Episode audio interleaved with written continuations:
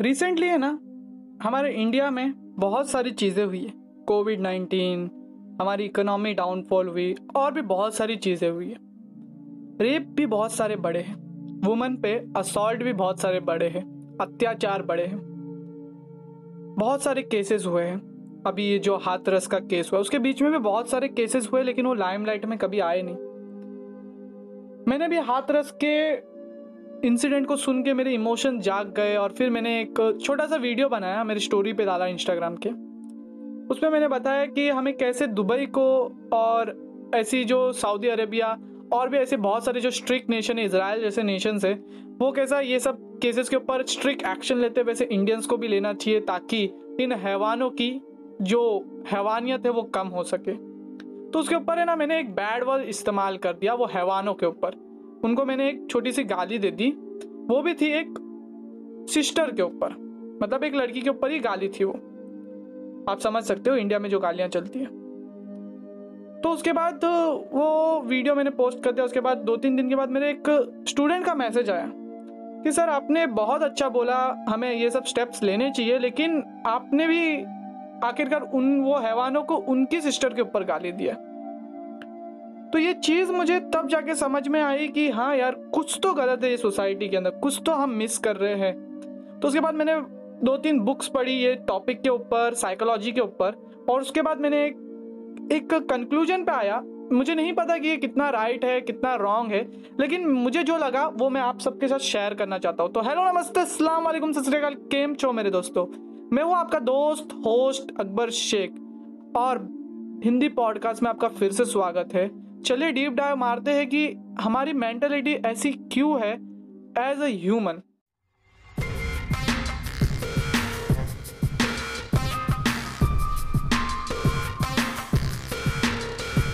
यार, ये जो रेप के केसेस है ना, ये सिर्फ़ इंडिया में नहीं वर्ल्ड के सुपर पावर यूएसए में भी बढ़ रहे हैं। यूएसए तो टॉप रैंक करता है, हमारी इंडिया थर्ड रैंक करती है। इसका मतलब ये नहीं है कि हम बहुत अच्छी पोजीशन पे है। हमारे यहाँ भी केसेस कम होने चाहिए। मेरा मेरा मानना तो ये है कि केसेस होने ही नहीं चाहिए। बहुत दुखद घटना है जो ये इंडिया के अंदर हो रही है सब चीज़ें, जहाँ एक वुमेन को देवी का सिंबल माना जाता है, एक प्रायोरिटी का सिंबल माना जाता है, एक बहुत अच्छी चीज़ का सिंबल माना जाता है, वहाँ वुमेंस के साथ ये सब चीज़ें हो रही है। लेकिन इसके अंदर मैं एक पॉइंट ऐड करना चाहता हूँ, वो है ओल्ड मेंटेलिटी आज भी हमारे यहाँ बहुत सारे लोग हैं जो ये ओल्ड मेंटेलिटी को लेके चलते हैं कि लड़कियों को बाहर अकेले नहीं घूमना चाहिए, लड़कियों को रात को नहीं घूमना चाहिए, या लड़कियों को लड़कों से बात नहीं करनी चाहिए, कपड़े पहनने का ढंग बदलना चाहिए। ऐसी मेंटेलिटी है हमारी सोसाइटी की। इससे मैं टोटली डिसअग्री करता हूँ। क्योंकि यार, जितना हक एक मैन को है, उतना ही हक एक वुमेन को है। क्योंकि यार, हम एक डेमोक्रेटिक कंट्री में रहते हैं। यहाँ कोई कास्ट या कोई एक रिलीजन या कोई भी मैन वुमेन के बीच में भेदभाव नहीं है। हम एक डेमोक्रेटिक ऐसी कंट्री में रहते हैं, जहाँ इंडिपेंडेंस एक मैन और एक वुमेन दोनों के पूरे के पूरे जोश, पूरी की पूरी संभावना, पूरी की पूरी ताकत के साथ हमें इंडिपेंडेंस मिली है। तो लेकिन फिर भी कुछ लोग हैं ये जो ओल्ड मेंटेलिटी लेके बैठे हैं कि लड़कियों को ये नहीं करना चाहिए, वो नहीं करना चाहिए। और ऐसी मेंटेलिटी भी है कि अगर कोई लड़की, एक लड़की को पसंद नहीं करती है तो उसको ऐसा बोला जाता है, लड़कियाँ तो ट्रेन की जैसी है, बस की जैसी एक एक गई तो सौ आएगी। ये सब चीज़ें क्या है यार? इससे हम क्या कर रहे हैं? हम वो पर्सन के दिमाग में ये चीज़ डाल रहे हैं कि लड़कियाँ एक मशीन की जैसी है, एक चीज़ के जैसी है जो आती जाती रहती है। इसके बाद ही तो वो मैंटेलिटी उनकी चेंज होती है मैंटेलिटी उनकी ख़राब होती है, वो लड़कियों को एक ऐसी नज़र से देखने लग जाते हैं जो नज़र से उन्हें देखना नहीं चाहिए। एक कमोडिटी की नज़र से देखने लग जाते हैं। यार वो क्या कमोडिटी है? ये चीज़ ऐसा नहीं है कि सबको समझ में आ जाए, क्योंकि यार ये हैबिट जो हमारे दिमाग में बिल्ड की गई है ना, ये बहुत पुराने समय से बिल्ड की गई है, अभी की नहीं है। आप कितने सारे बड़े बड़े इन्फ्लुएंसर है हमारे बड़े बड़े फिल्म्स में ऐसा बोला गया है कि यार, एक लड़की आती है, जाती है, कोई फ़र्क नहीं पड़ता, तुम्हें अपने लाइफ में करना चाहिए। यार वो ही चीज़, लड़के, लड़कियों को क्यों नहीं बोलते कि यार लड़के तो बहुत आएँगे तुम्हें अपने लाइफ में फोकस करना चाहिए। ये चीज़ नहीं बोली जाती। लड़कियों का अभी भी कोई घर नहीं है, उनका खुद का। उनको हमेशा बोला जाता है कि तुम पराए घर की हो, अपने घर में बोला जाता है, पराए घर में बोला जाता है, जहाँ वो शादी करके जाते हैं कि यार तुम्हारा ये थोड़ी है, तुम्हारा तो तुम तो अपने मायके के बारे में ज़्यादा सोचते हो। तो ये सब चीज़ें हैं यार, जिसके वजह से हम इन्फ्लुएंस होते हैं कि वुमेंस जो है, वो एक हमसे डाउन साइड पे है, जो गलत है टोटली गलत है। इसके बाद है सोसाइटी ऑफ़ मेल डोमिनेंस ये जो हमारी सोसाइटी है ना, ये मेल डोमिनेंट सोसाइटी है। आप कितना भी इनकार कर लो, कितना भी कुछ भी बोल लो, ये मेल डोमिनेंट सोसाइटी है। इसको हमें चेंज करना पड़ेगा। बहुत सारी चीज़ें हैं यार। जैसे मैंने ना आपको एक छोटा सा एक पोस्ट पढ़ा था मैंने, कि यार एक यूएसए के कोई तो एक पार्क में चार पाँच औरतों ने मिलके एक मैन का रेप कर दिया। उसके दो तीन दिन बाद खबर ये जो पेपर में पब्लिश हुई, और भी बहुत जगहों पे पब्लिश हुई, उसके बाद से वो पार्क में और भी बहुत सारे मैन घूमने लग गए। वो सब मैन को अपना रेप कराना था। ये मैं हँसी की बात नहीं बोल रहा हूँ, ये समझने की बात बोल रहा हूँ, क्योंकि यार जितने भी रेप केसेस होते हैं ना, अगर हम मैन के रेप केसेस की बात करें, उसमें सेवेंटी परसेंट मेंस ही मेंस का रेप करते हैं। तो सोचिए यार, जहाँ एक मर्द ही सुरक्षित नहीं है, वहाँ औरत कैसा सुरक्षित रहेगी? सेवेंटी परसेंट ये चीज़ होती है। मेल का रेप एक मेल ही करता है। तो यार ये सोसाइटी कैसी है? मेल डोमिनेंट सोसाइटी है। पहले से, अब से नहीं है। ये आज से ये चीज़ बनी नहीं है। राजाओं के ज़माने से बनी है। हमें तभी से इन्फ्लुएंस किया जा रहा है। एक राजा की दो तीन बीवियाँ रहती थी। एक राजा का अपना दासियाँ रहती थी। ये चीज़ कहाँ से सीखे हम? ये सिर्फ़ हमने इन्वॉल्व नहीं की है ये चीज़ पहले से आई है कि पहले मेल डोमिनेंट था तो आने वाले समय में भी मेल डोमिनेंट रहेगा। ऐसी हमारी सोच है, लेकिन वो टोटली गलत है। कभी आपने ये सुना है, कोई रानी के बहुत सारे दास रहे, कोई रानी के दो तीन पति है, जैसे एक राजा के दो तीन पत्नी रहती है, वैसे एक रानी के दो तीन पति है। नहीं ना? नहीं सुना है ना? क्योंकि ऐसा होने ही नहीं दिया है हमने। हमने पहले से ही एक मेल को सुपीरियर बताया है। वो सब चीज़ें इफ़ेक्ट करती है आज की स्टेट ऑफ़ सोसाइटी में। और इसके बाद थर्ड चीज़ है अनस्ट्रिक्ट लॉ या मैं इंडिया की बात कर रहा हूँ। इंडिया का जो लॉ है रेप के प्रति वो अभी थोड़ा कड़क होते जा रहा है, लेकिन पहले जो था वो बहुत ज़्यादा ही कमज़ोर था। जैसे आपने छपक पिक्चर में वो एसिड अटैक का इंसिडेंट देखा गया था, उसमें पहले तो कुछ चीज़ की नहीं जाती थी। किसी ने कोई लड़की को अगर कोई लड़का पसंद करता है, वो लड़की को वो लड़का पसंद नहीं है तो मीन्स क्या है कि वो लड़का उसकी ज़िंदगी ख़राब कर देगा? ऐसा थोड़ी होता है, और वैसा ही पहले लोग करते थे। उसको बहुत सारी कोशिशों के बाद वो चीज़ को चेंज किया गया। लेकिन आज भी बहुत सारे गाँव में, बहुत सारी जगहों पर चीज़ें होती है। रेप केसेस देख लो आप। कितने ज़्यादा बढ़ चुके, कितने ज़्यादा बढ़ चुके हैं। मेरे को आपको कोई एक स्टैटिस्टिक बताने की ज़रूरत नहीं है। मैं स्टैटिस्टिक बताना नहीं चाहता हूँ कि हर एक घंटे में कितने रेप होते हैं, हर एक मिनट में क्या होता है, हर एक मिनट में एक लड़की असॉल्ट होती है, हर एक घंटे में एक लड़की असॉल्ट होती है। ये सब स्टैटिस्टिक बताना ही नहीं चाहता हूँ। क्योंकि ये बताऊँगा, आज है, आज कम है, कल ज़्यादा हो जाएगी। आज ज़्यादा है, कल कम हो जाएगी। लेकिन मैं चाहता हूँ कि एक ऐसी सोसाइटी बने जहाँ ये केसेस ज़ीरो हो जाए ज़ीरो ऐसी सोसाइटी बने जहाँ सब अपने फ्रीडम के साथ रह सके। मुझे पता है गवर्नमेंट ने बहुत सारे इनिशिएटिव ले। अब कोई गवर्नमेंट के ऊपर हम दबाव भी नहीं डाल सकते, हम ऐसा बोल भी नहीं सकते कि आपने क्या क्या। वो हमें स्टेटिस्टिक दिखा देगी कि देखो, पहले इतने होते थे, अब हमने इतने कम कर दिए। यार, हमें कम ज़्यादा करने की ज़रूरत नहीं, हमें ज़ीरो करना है, नील करना है, ये चीज़ होनी ही नहीं देनी है। तो यार, ये चीज़ को चेंज करने के लिए हम दुबई या इसराइल जैसे लॉज लगा सकते हैं, जहाँ बहुत स्ट्रिक्ट है कि अगर ये सब चीज़ें होती है तो डायरेक्ट डेथ पेनल्टी दे दी जाती है। तो इसके बारे में आप गूगल पे जाके और भी बहुत कुछ सर्च कर सकते हैं, और भी बहुत सारे नेशन है जिसके बारे में आप सर्च कर सकते हैं। और इसके बाद मैं चौथी चीज़ ऐड करना चाहता हूँ। पॉन इन माइंड ये इंटरनेट पे जब से ये पॉन चीज़ आई है, जो सेक्सुअल चीज़ें दिखाई जाती है, वो चीज़ जब से आई है ना, तब से ये रेप केसेस आप बहुत ज़्यादा बढ़ गए। आप गूगल पे आके स्टेटिस्टिक चेक कर लो कि यार इंटरनेट का टाइमिंग जब से आया है, उसके बाद एक रेप केसेस का टाइमिंग देख लो कि वो चीज़ें बढ़ती गई है। रेप केसेस वो टाइम के बाद से बहुत तेज़ी से बढ़े हैं। अब आप में से कोई लोग बोलेंगे कि पहले लोग ज़्यादा रजिस्टर नहीं करते थे केसेस या पहले लोग ज़्यादा ये चीज़ को सामने नहीं लेके आते थे, अब ज़्यादा सामने लेके आ रहे हैं। मैं मानता हूँ इस चीज़ों को, लेकिन पॉन का एक बहुत बड़ा हाथ है हमारे माइंड को डाइवर्ट करने के लिए। ये चीज़ आपको माननी पड़ेगी यार, ये चीज़ को आप निगलेक्ट नहीं कर सकते हो। पॉन जब तक रहेगा इस देश के अंदर, इस दुनिया के अंदर, तब तक ये चीज़ें होगी। क्योंकि यार, अगर हम लॉ भी स्ट्रिक कर दे, हम मेल डोमिनेंस सोसाइटी को हटा दे, लेकिन जो मेंटेलिटी रहेगी ना, वो ख़राब होगी। और वो जब खराब होगी तो कोई साइको बन जाएगा, उसके वजह से वो चीज़ें करेगा। कोई, क्या मालूम क्या चीज़ से इन्फ्लुएंस होकर कोई चीज़ें करेगा। तो यार, ये चीज़ को पूरी तरीके से हटाना है हमें। पॉन को पूरी तरीके से, हम, मुझे पता है कि गवर्नमेंट ने लॉ लगा दिया है कि पॉन नहीं देखा जा सकता है। गूगल ने भी बहुत सारे इनिशिएटिव लिए हैं, लेकिन वीपीएन के ज़रिए और भी बहुत सारी चीज़ों के ज़रिए ये चीज़ देखी जाती है और बहुत हैवी मात्रा पर देखी जाती है, ठीक है?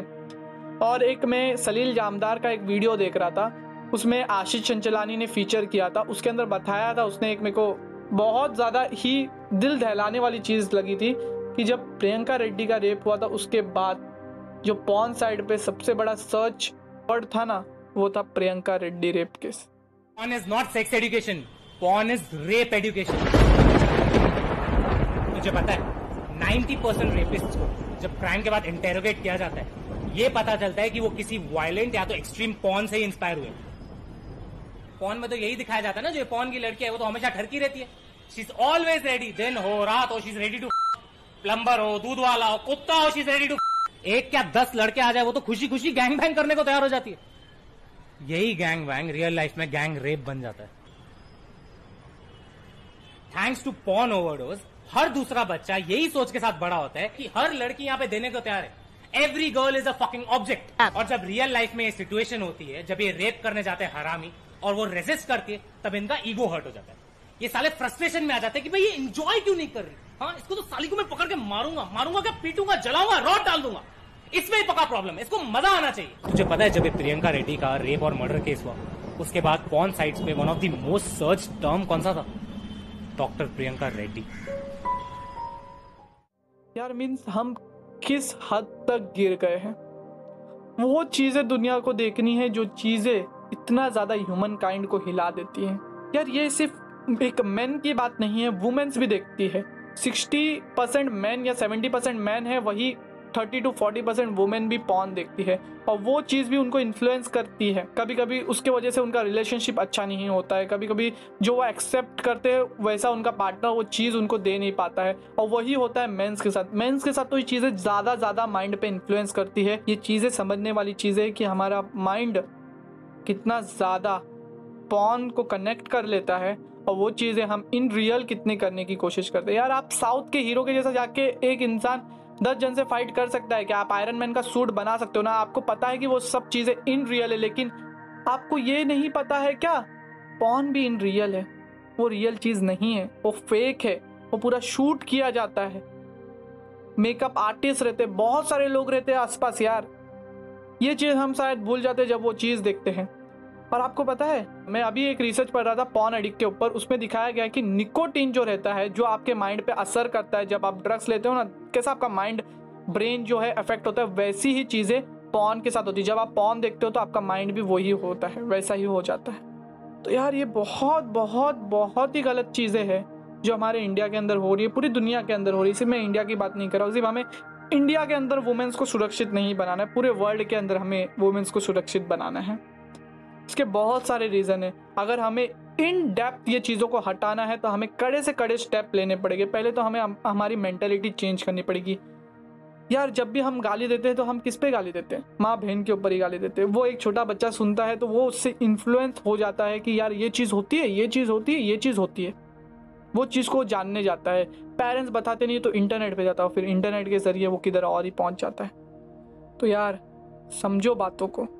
हर एक चीज़ हमारी इन्फ्लुएंस करती कुछ और चीज़ को मेल डोमिनेंस ये चीज़ क्या इन्फ्लुएंस करती है? अगर आप अपने बेटे को बोलते हो बच्चे को बोलते हो कि यार चली गई ना वो नो प्रॉब्लम यार एक जाती है सब आती है इन लोग को तो सिर्फ़ अपने इशारों पे नचाने का इन लोग की सुनने का नहीं। तू यार ते, तेरे वजह से तेरे पास तो दस लड़कियाँ आएगी।